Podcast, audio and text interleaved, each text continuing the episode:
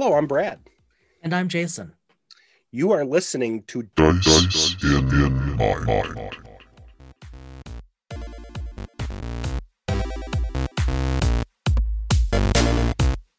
I was thinking back, it was probably, I'm thinking of the timeline. So 1987. Um, bunch of us were hanging out a, at a friend's house, we ended up sleeping over and swimming in the pool and all that. I remember the next morning, Jason's wondering where I'm going with this. Um, that morning, um, he said, Hey, you should read this. You might like this. Um, I was always into sci fi and everything like that. And it was a book. Um, first book of the Dragonlance Chronicles. Ah, uh, here we go. Okay. And um, ended up reading and picking up the trilogy, um, and then read the Legends trilogy, um, which is about um, the Majere brothers. And I read a lot of other stuff in there, but all that. But the, those six books, the the two trilogies, are were probably that was the closest I got to D and D all through middle school and high school and all that. But loved those books, read them multiple times. Yeah, it makes me think I should I should read them again. Um, that could be cool. But I was fascinated by the the faith that was developed in those, as well as um, the concept of. And Jason doesn't know all this stuff because he he he had I can't believe it. He had maybe a little bit more to life and didn't read them. But um I was reading sci-fi. That's the yeah, only difference. Yeah, well, I guess okay. Potato potato. Um Cataclysm and Dragons. And so while you and I have gamed, we haven't done a lot with dragons. No, no. Um, we haven't just we you know, we'll talk about this another time. We haven't been at a point where our characters were leveled enough that would make it any interesting. I, now, I was just gonna say. Yeah, I did I did introduce one but using my well-known DM prerogative, I made it worthwhile for you guys to actually attack yep. and beat a dragon. Yep. Um, and I was actually excited because that was the first time I could introduce a dragon into a game that I was playing or it GMing. was it was really cool. It remains one of it, that I, I told you this at the time. That is one of my absolute favorite moments in role playing. Yeah, that was a lot. Of, that was a fun one, um, and I got to do a dragon, and so um, you know, we've had Jeff Ashworth on. We've talked about the Game Masters books for NPCs, traps, puzzles, random encounters. Um, the new one came out from Media Lab Books. Yep. Um, yep. That um, Aaron Hubrich led on um, the Game Master's Book of Legendary Dragons. And this book, I've talked about it before. It's I've really had it on pre-order for a while. Beautiful. It book. doesn't talk about it. It it goes beyond talking about the types of dragons. You're going to hear me flip mm-hmm. pages. It's going to mm-hmm. actually talk about actual dragons. You know, as as like the ravaged worm, right. Fury, the dragon queen of hell. Yep. Um, Glitz, the rapscallion. Yep and um, in, as as individuals with as legendary individuals with their own lore. Yeah, and so you know, you and I've talked about we this. It's almost it is a theme now of RPG materials lit, yeah. and this was another book that I could read as lit.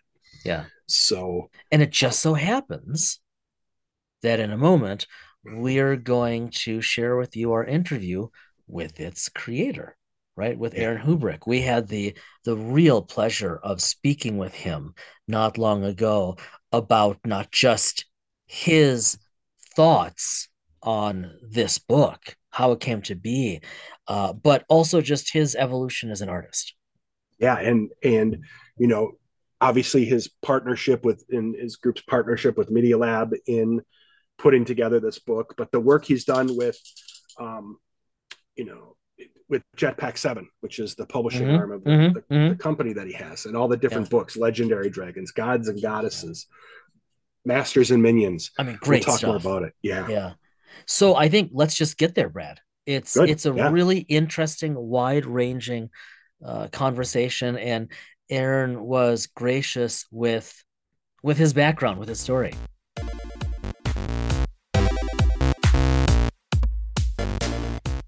Aaron Hubrich is a writer, artist, and designer, publisher at Jetpack 7, creative director at Conceptopolis, a company that contributed hundreds of art pieces for the Dungeons and Dragons 5th edition core books. Aaron has been playing Dungeons and Dragons since there were yellow character sheets that didn't take to erasers very well, and has fond memories of Thack Zero.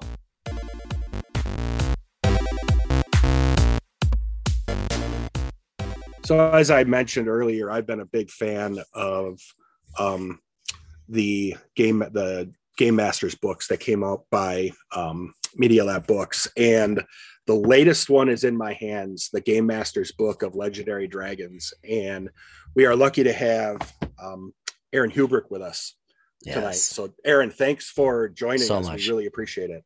Thank you guys. Yeah. Hey, so, if you don't mind, I'm gonna I'm gonna kind of step back. How did the connection um, with Media Lab come together? In terms of, did you have content already, or was it something that made you made the connection and then you started developing content? How did that all? How did what was the genesis of that? Yeah.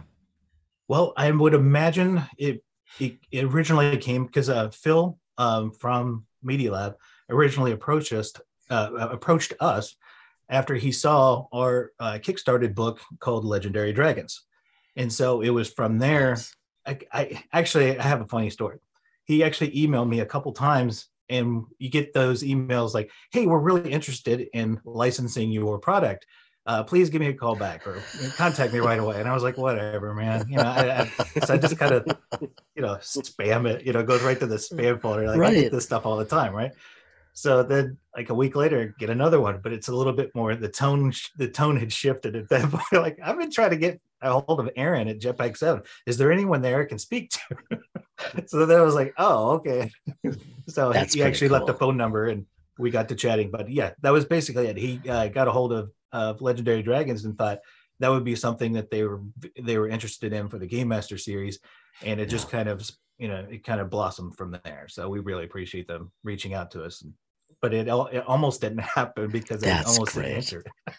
It's kind of the age we're in, though. I mean, you get all this spam all the time, right? Even my daughters get texts that are spam, and I Right. just keep just delete it. Don't even read it.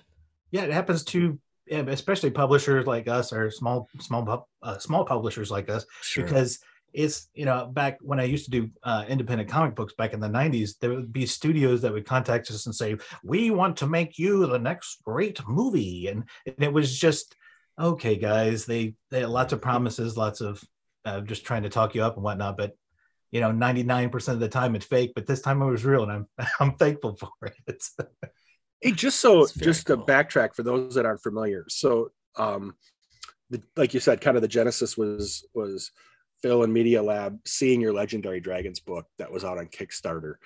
Um, what is the content different between the two? How do they differ?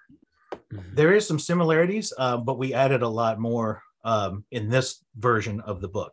The original book, I think, um, if I'm if my count is correct, um, I want to say it was 19, 19, uh, maybe 16, 18, 19 dragons, something like that, um, just off of memory. And then so we added a lot more dragons. I think we added more six, six or seven more dragons for this book. Um, added some adventures, so there's definitely more um, in this, but we went from I think 150 to 170 pages to 240 pages. So it, it got there's a lot more content on this one. Wow. I know for me, you know, I Jason Jason kind of laughs because when Wizards came out with Fizban's book for Dragons, Mhm. um, I was on it, and then when I saw this book come out for Dragons, I've kind of got a uh, a thing for them. I don't, Yeah, you do. Yeah, when I, I don't do a lot of dragoning when we game because we are still relative. We don't have a lot of time, but um, whenever possible, I try to implement one, and that's what caught my attention. Well, and Um, just because you initially, you too. pre-ordered this Mhm. one right way in advance, like you had you had told me about. I had no idea it was coming. Um, it, it was. I got I, so Aaron. I have to ask. So, how does one? This is probably a stupid question. How does one write for dragons? I mean, how does one come up with so many alternative pathways? I mean, these aren't your typical NPCs. Well, I'll steal a little bit from Jim Pinto, who helped write a few of these dragons in here. And uh, what he a lot of it is I, I never think of it in terms like this, but he kind of described it, and I agreed with him pretty much right away. But imagine, um, I'm not a big time, you know, WWE or wrestling fan, Yeah. but he described it that every single wrestler has its own distinct personality. So if you just kind of keep that in mind when you're writing, that these are ancient, intelligent creatures. They're all going to have their own personalities, and that was uh, that was kind of like uh, the the aha, if you want to use that Mhm. cliche. Mhm. Um, but that was the, the light kind of went on that okay, let's let's have a foundation of a of a character character character type yeah.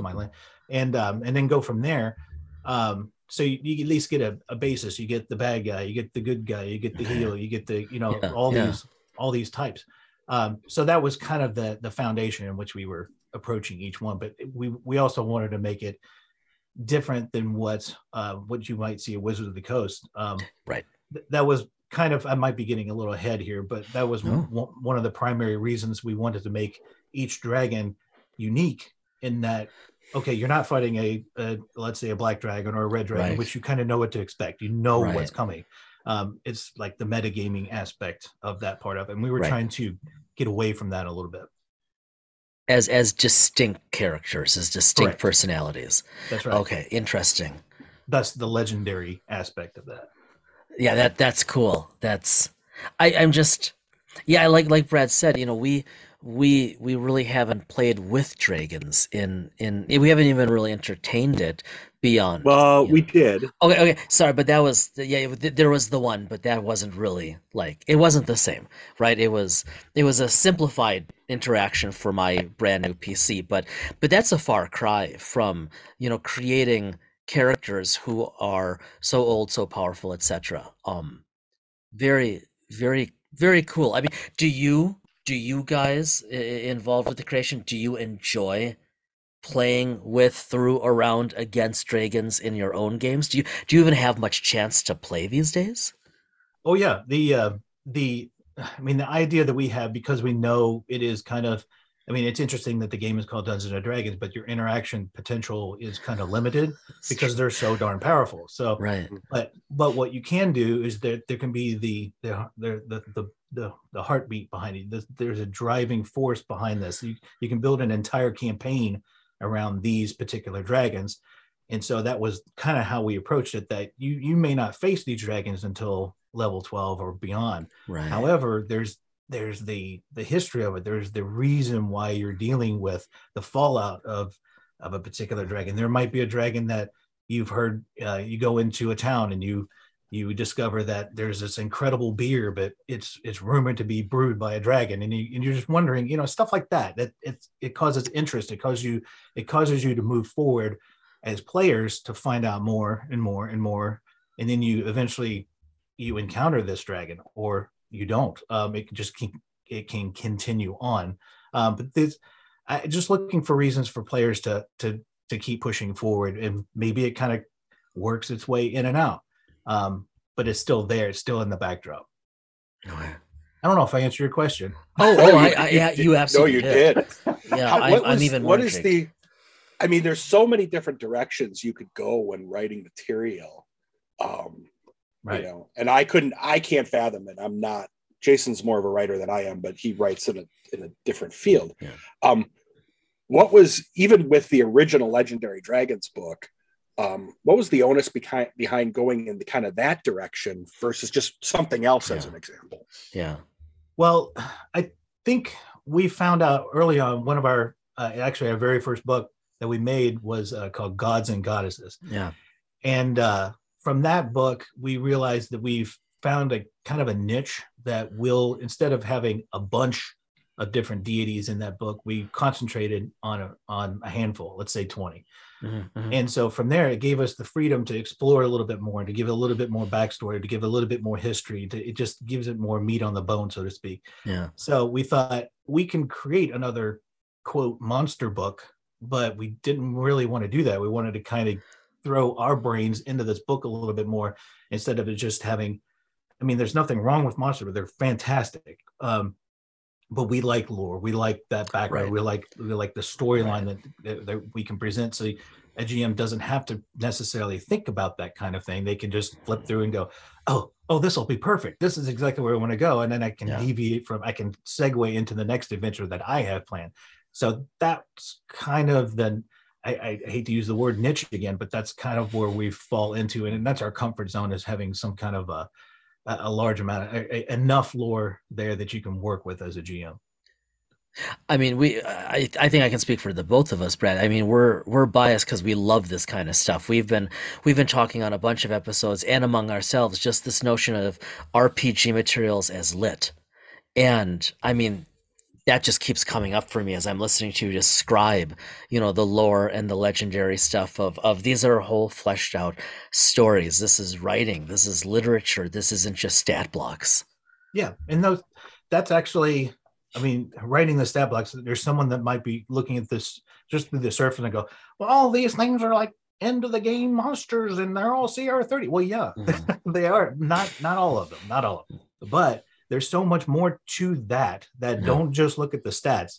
Because I think that's a habit that I mean, all gamers. I think everyone that's played D and D flips through and goes, "Oh, see, I could totally beat a Tarrasque. I mean, look at that. I mean, it's got this and that." So it that that's their inner their inner dialogue. Well, it, we have to we, we would challenge players and GMs. Don't just look at the stats. Look at how you can put this thing in your game so that it so that when your players do encounter it, either in passing or at the end of their the big campaign, it's there if you want it. Mhm.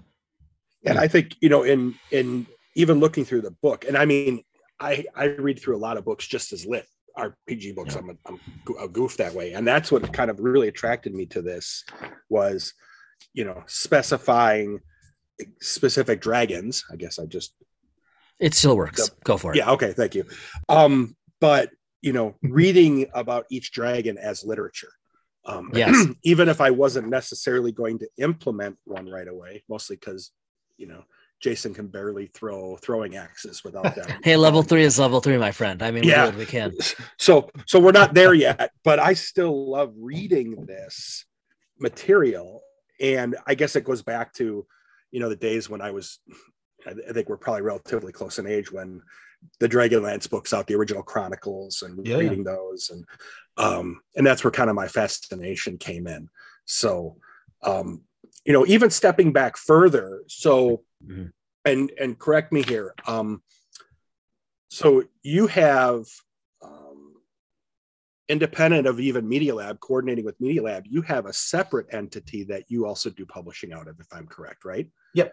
It's called uh, Jetpack Seven, Mhm. and uh, if if you want me to, I'll give you the I'll, I'll give you the uh, Yeah. the abridged or the the short version of how Jetpack Seven even Please. came about. yeah Um, well, we have uh, Jetpack Seven is a subsidiary of a of our art studio called Conceptopolis, and Conceptopolis Right. started back in 2006 officially, uh, October.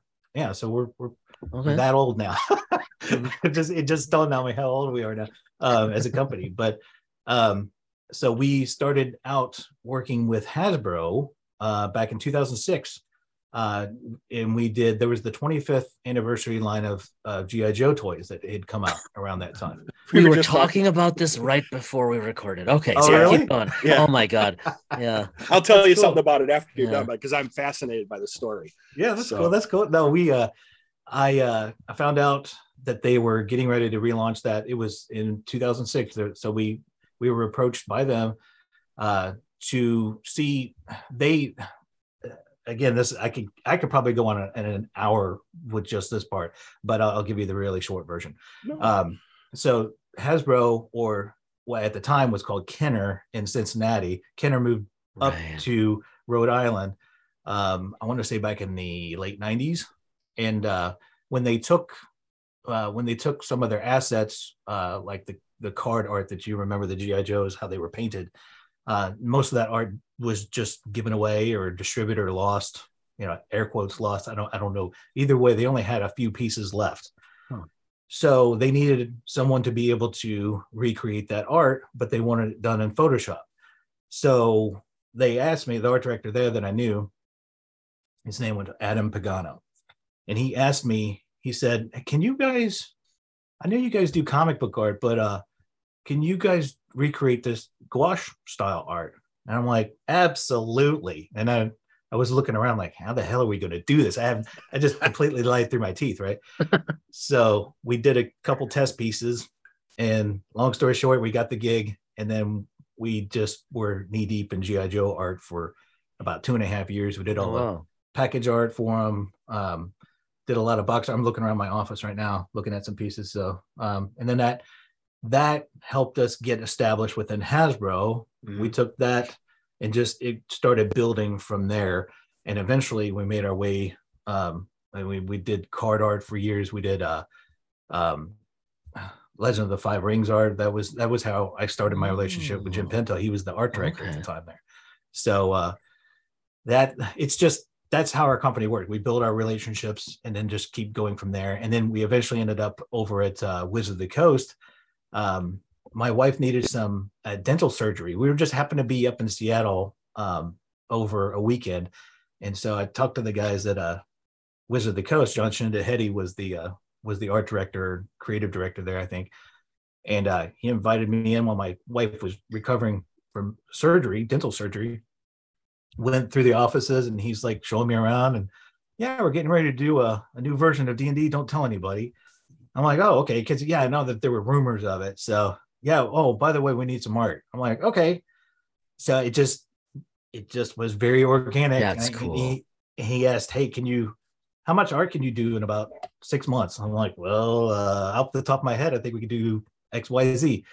And so at, that's how we got the gig doing Dungeons and Dragons art. So uh, the art that you see in the fifth edition Dungeon Masters guide, that's 99% of ours. Uh, we did about a third of the monsters in the monster manual.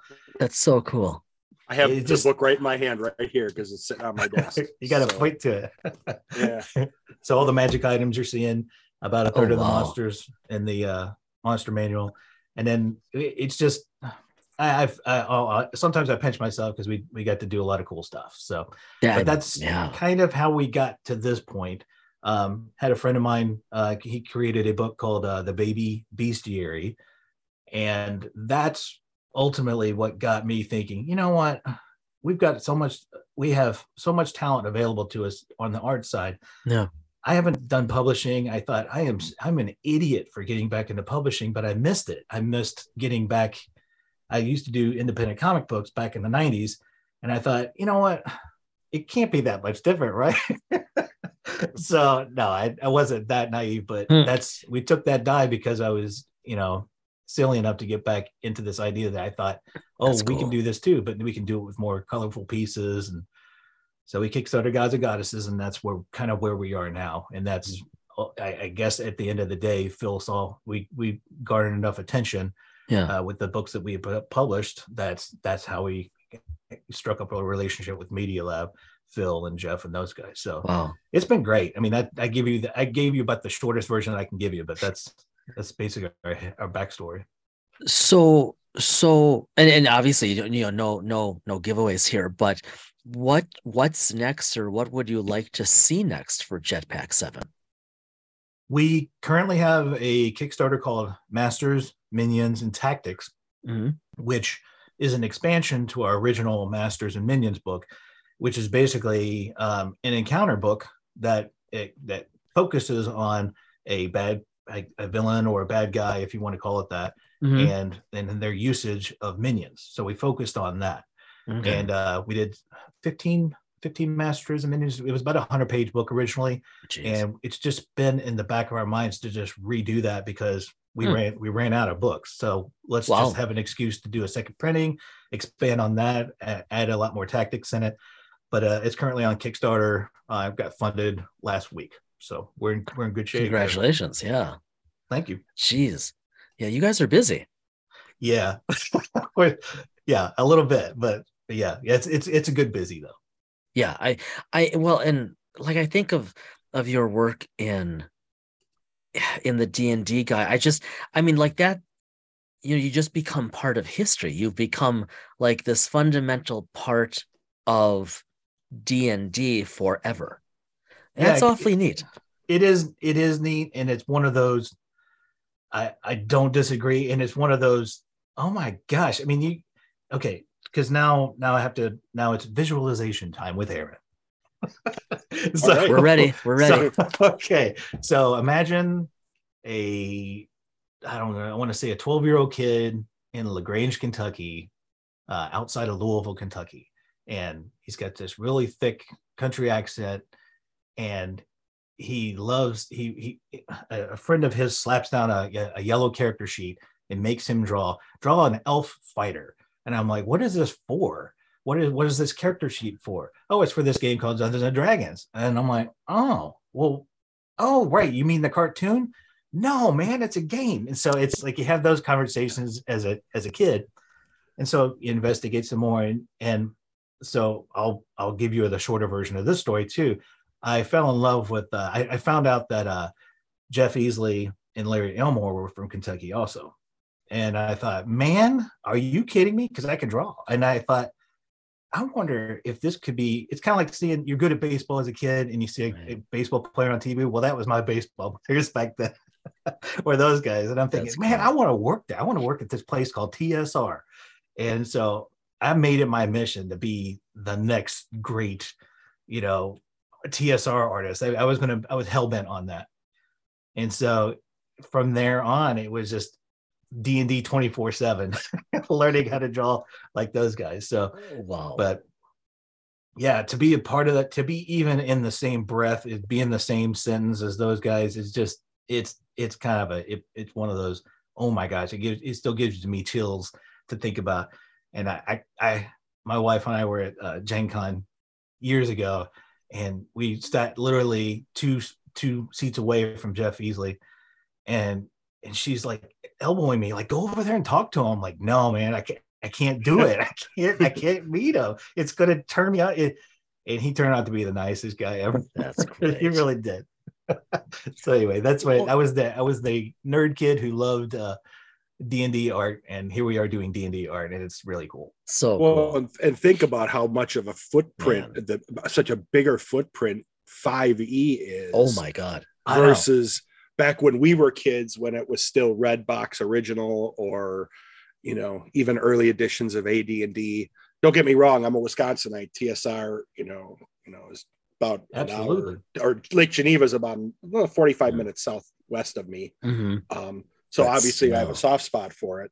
But But do you I know mean, how just we the had fact to, we had to What's that? hide. I mean, it was, it was like Mhm. it was like this thing you didn't you only talked about. You it was almost like code. You had to like Yep. slip it out of your book bag and kind of look around, make sure either it's it's like a, a secret symbol or something like Right. Yeah. oh, Right. oh you I didn't know Joe played D and D man. We got to talk to him. Okay. yeah you have yeah you I- i remember a kid used to carry the book around um he was unabashedly um unafraid of of anything that would come up on it. But um i didn't play much because i had i was a band geek and everything else. But Mhm. um but just the idea of you being you know young and pondering writing for or you know Man, drawing and being an artist for tsr and now you're doing it in a game that has you know grown exponentially. Yeah, um it's crazy. you know yeah. Oh my god. Did you um you know so how much gaming do you still get a chance to do?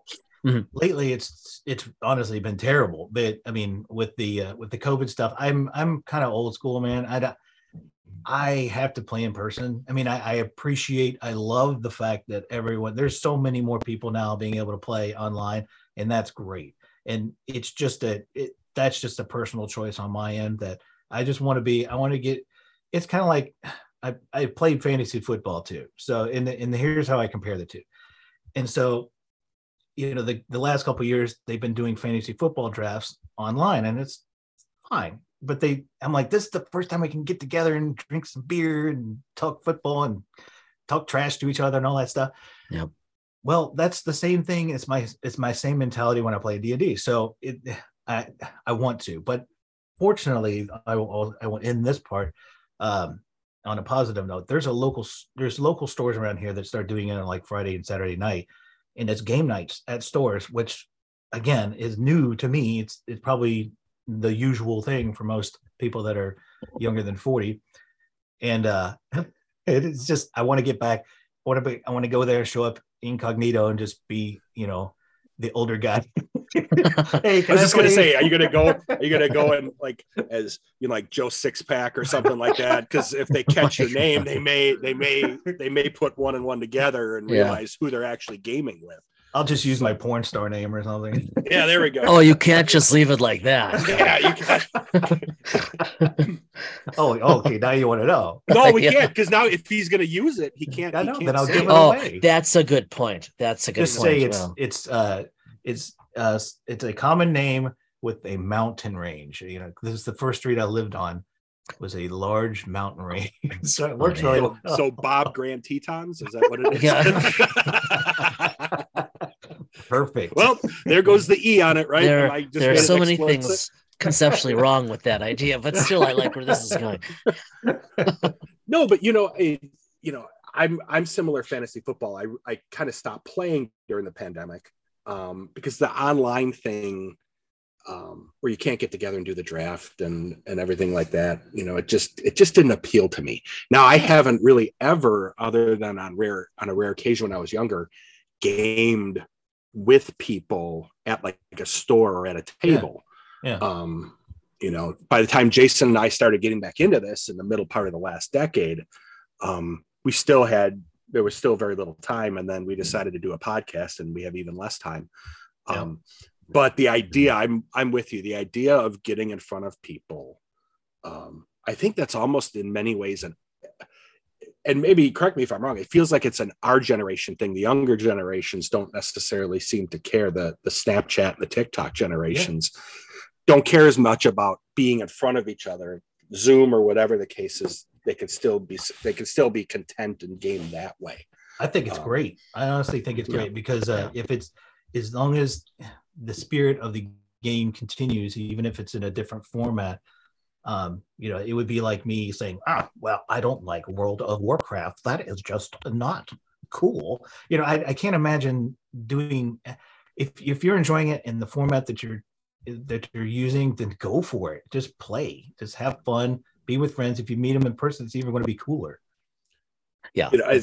the- when you were talking about GI Joe, it's funny because I was I showed Jason um, an intro to a cartoon that was popular in the late '80s, a, a show called Mask, where they Yeah. drove these cars. Okay, you know Mask. You're we're Yeah. close to the same age. Well, right around the time he started doing um, that art, they retconned in some form the Mask characters into the GI Joe universe. Um, and that's what I was talking with him about. And I showed him the intro of Mask. And so I then had- you bring up GI Joe. oh it was my just, god, it- yeah. you know, it was so yeah. Matt Trakker from Mask was actually a G, they created a GI Joe character of him, um, a, a figure, um, action figure Yeah. is what I remember calling him. I was So- not even aware. See, I'm pretty good on that stuff, and now I've just added to my repertoire of useless knowledge. Yeah, you said. I mean, that's a, Jason. Jason was probably like, it. "Why are you talking?" about Sounds this? About don't care," right. but yeah. So but I love But- that. yeah, but I, you know, I was, you know, I watched the GI Joe and the Mask and uh, and all that. The the Dungeons and Dragons cartoon on Saturday morning. Um, even Dungeon Layer, that early video game that they tried to make look like a cartoon. I remember. that- Look, I remember playing that at the arcade, and I could not figure out. Right, they put it. It was. It was r- like right in the doorway to the arcade in the mall because it was of course like the the smoothest glitziest and most expensive game in the whole arcade It cost a that whole no one could win. That right no uh, yeah be- no be- th- yeah it know. cost a buck and and like there was no explanation for how to move it so like with your first jump you knew you were seconds away from dying Yeah. and Yeah. you couldn't Yeah. walk away you had to keep trying it mm-hmm. oh my Yeah, it was a very frustrating game. That's why I played. Um, oh, what was it?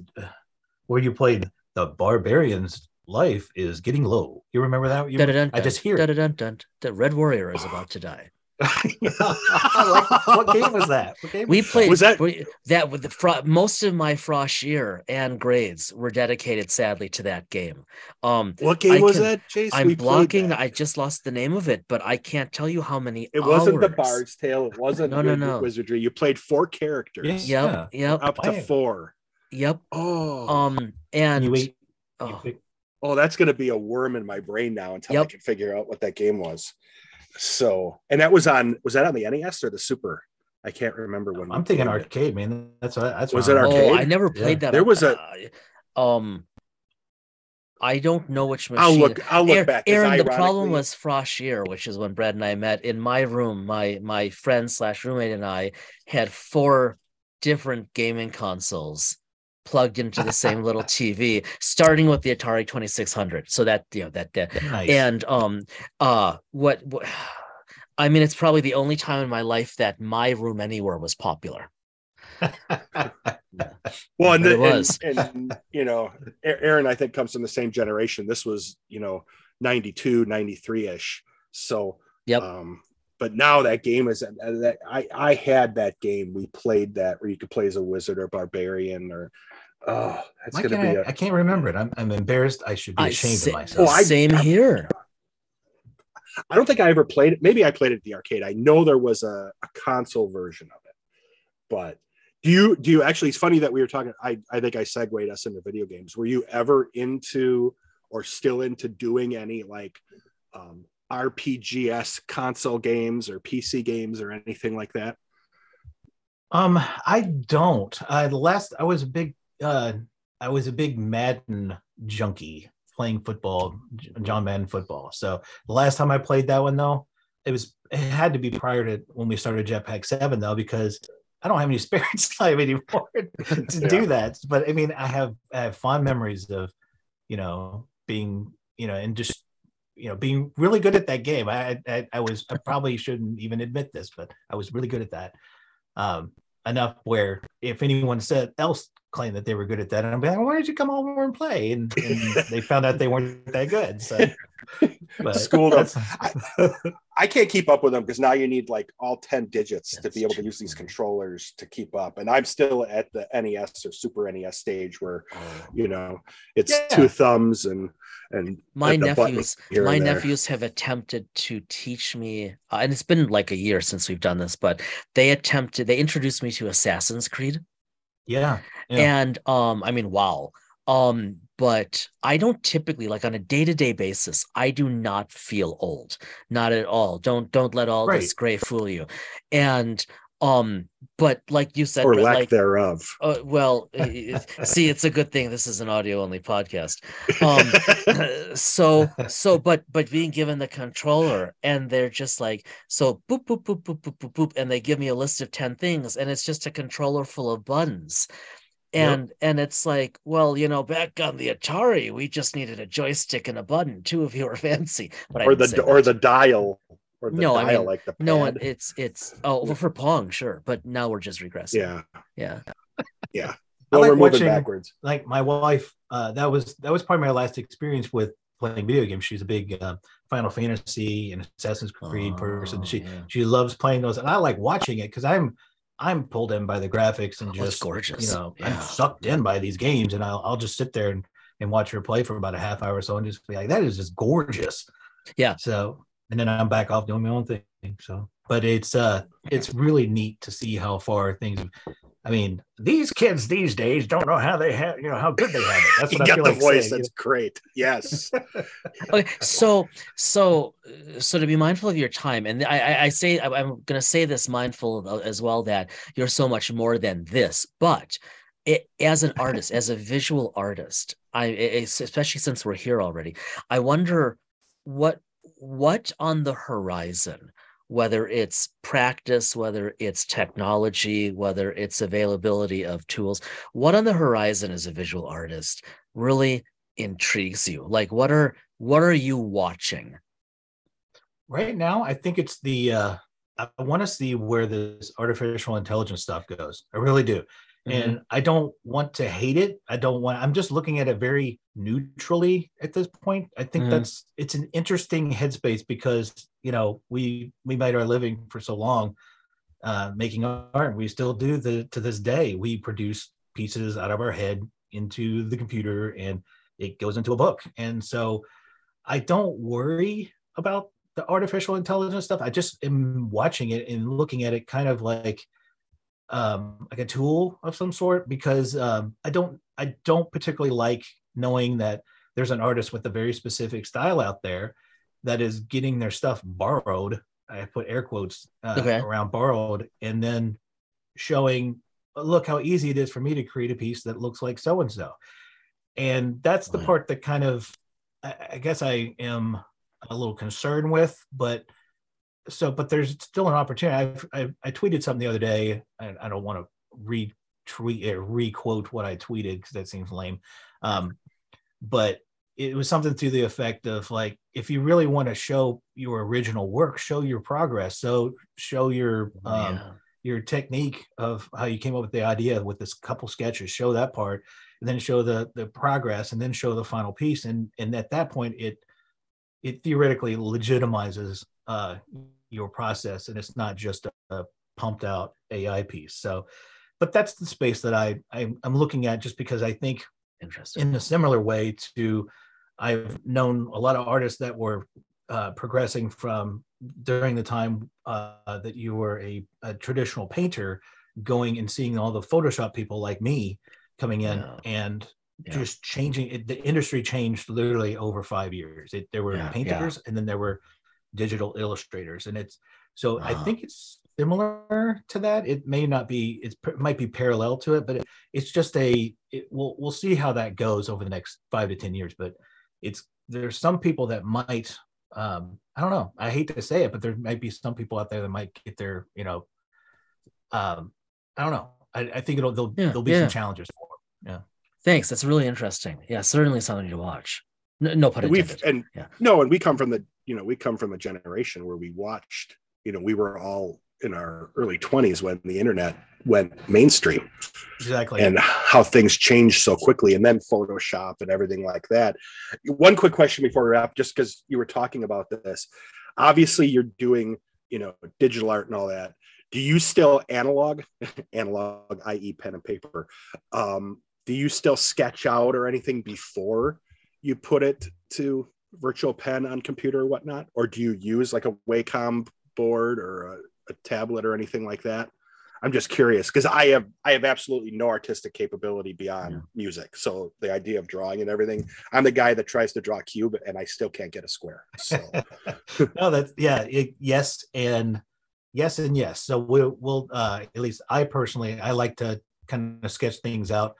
And now it's so it's so cool now because we have so many tools available you can you have an ipad now that i Mhm. you can use an ipad and you can either take a picture of what you just sketched and then bring it into photoshop or anything like that any any similar program um and and noodle it just do all kinds of different things to it just from that sketch that you just you literally can just take a picture of what you what you were drawing and Right. work it or you can physically work on the tablet itself that seems to be where uh, there might be other technology out there. I came when i first started um, you would use a cintiq. It was called a cintiq pad um, where you would just instead of your keyboard you would just use a little pen and it was a small little eight inch five inch pad that Oh, was kind of like looked like a mouse pad.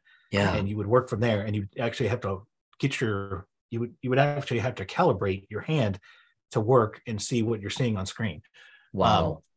And then the Cintiq um i'm sorry that was called a a, a wake i call it a wake. wacom might be called Wacom. Walk Wacom. i've always I- I said don't- wacom i'm Yeah. with you yeah wacom i don't know i just wacom was it flowed better but um i could be wrong with that but that's what i was talking about earlier and then then it went to the cintiq so i, I flipped them around but a cintiq you could actually draw physically on the screen and i did that for years and now it it's just i think everyone's transitioned over to the ipads or any kind of any kind of tablet. Um there i mean you can get them now for a couple hundred bucks and this is stuff that you know five years ago would have cost thousands of dollars.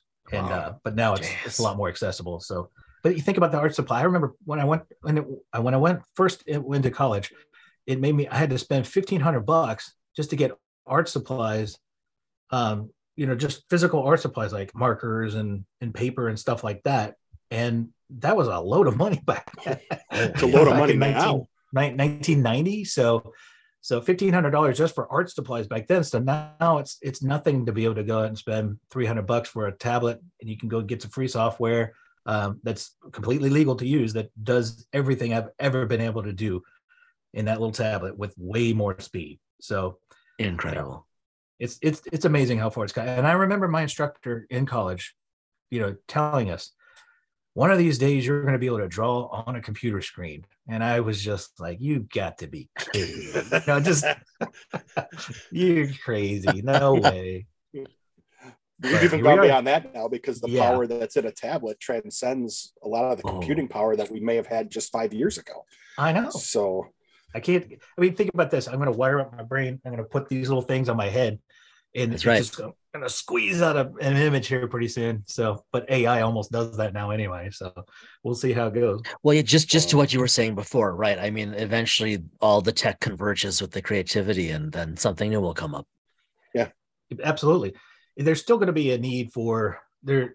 You know, the part of the challenge with AI images right now, they the fatal flaw with that is that is that they apparently can't draw hands. So if you see wonky hands from uh, in a in an image, ninety is a good chance that it's it's, it's that is an artificial intelligence part. Really? So that's the uh, that's the one. So whatever you're going to draw, I guess draw a lot of hand stuff to keep it. when the machines pose. rise, draw hands. right, right. Put up your That'll be the right. We must dissent, and we just hold up open hands. Yeah. Right. it just confuses them. Right? Opposable thumbs still will keep us alive. So, hey, Aaron, thanks so much. We could keep going because I love it as someone Yeah, who's this is so interesting. artistic in it. that way. I could talk.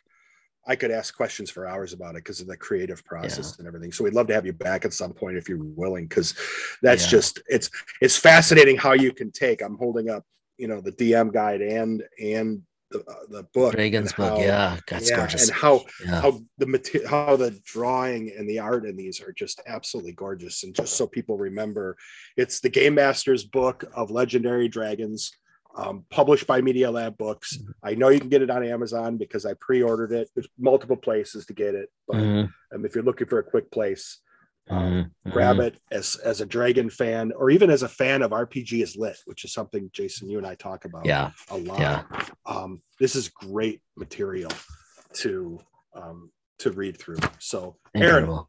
thanks so much for joining us. We really appreciate it. Thank you guys. I really appreciate it.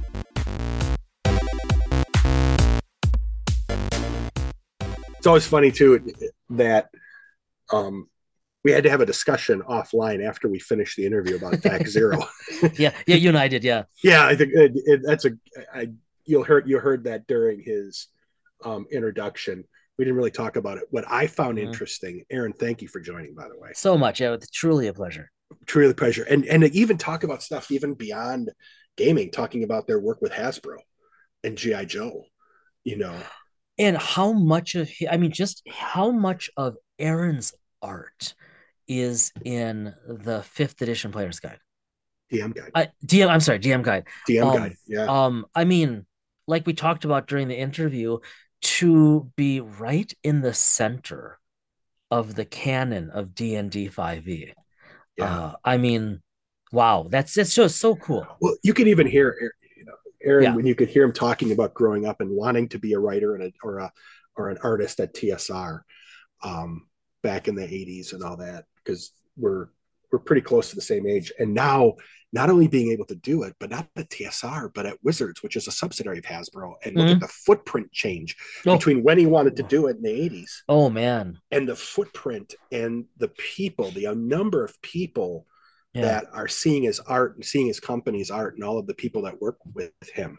and how um, cool that he was i mean essentially discovered Yeah. right and like so many and this is not to minimize aaron's work at all because it's because of the caliber of his work that he had these opportunities but i appreciate that here was someone with a real drive a real passion knew the kind of work they had to do and then simply pursued it were recognized and people people helped out along the way right between talent and colleagues he had these chances and look what became of it um uh just just so so neat yeah so not to cut you off i mean No, just no, no. You, you summed it up. You sum, as Yeah. as usual. You could sum up things more eloquently than I can. I think it was this was another cool opportunity to talk to someone who is so creative in ways that Mhm. I'll I'll speak for you that we don't touch.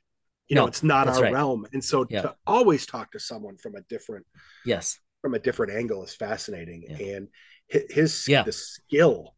You know, go through the DM guide and look at all the material that's out there. And Oh, man. just know that you know he had a hand in a lot of that, and just the skill it takes to draw that way. And I we Yo. touched on it on the end. Oh, yeah, I would beautiful. I would love to hear more sometime about, and maybe it's just me being nerdy. Um, Could be.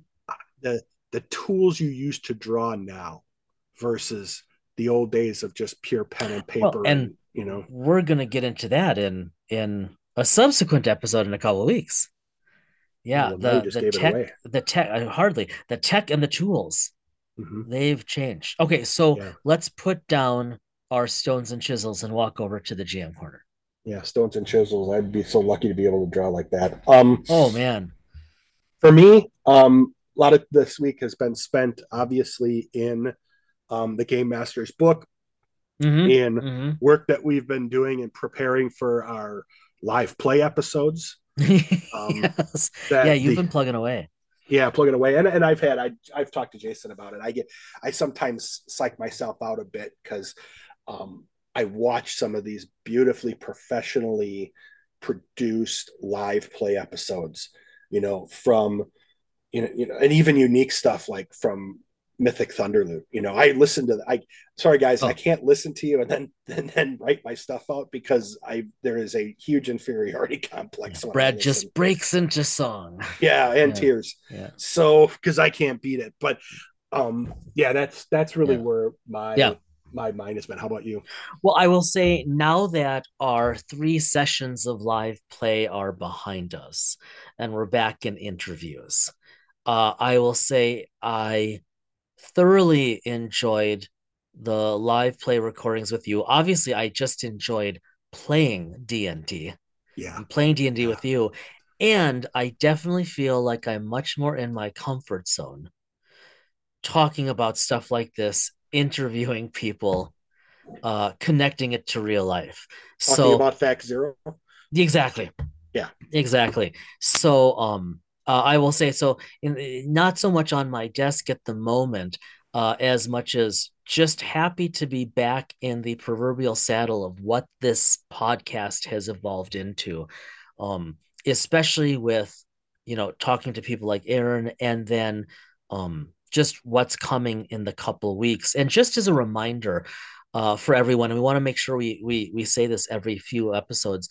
But uh, as we approach the end of the year, uh, Brad and I will be dedicating um, probably a couple episodes uh, in different ways to talking about the intersection once again of mental health and RPGs and all of that.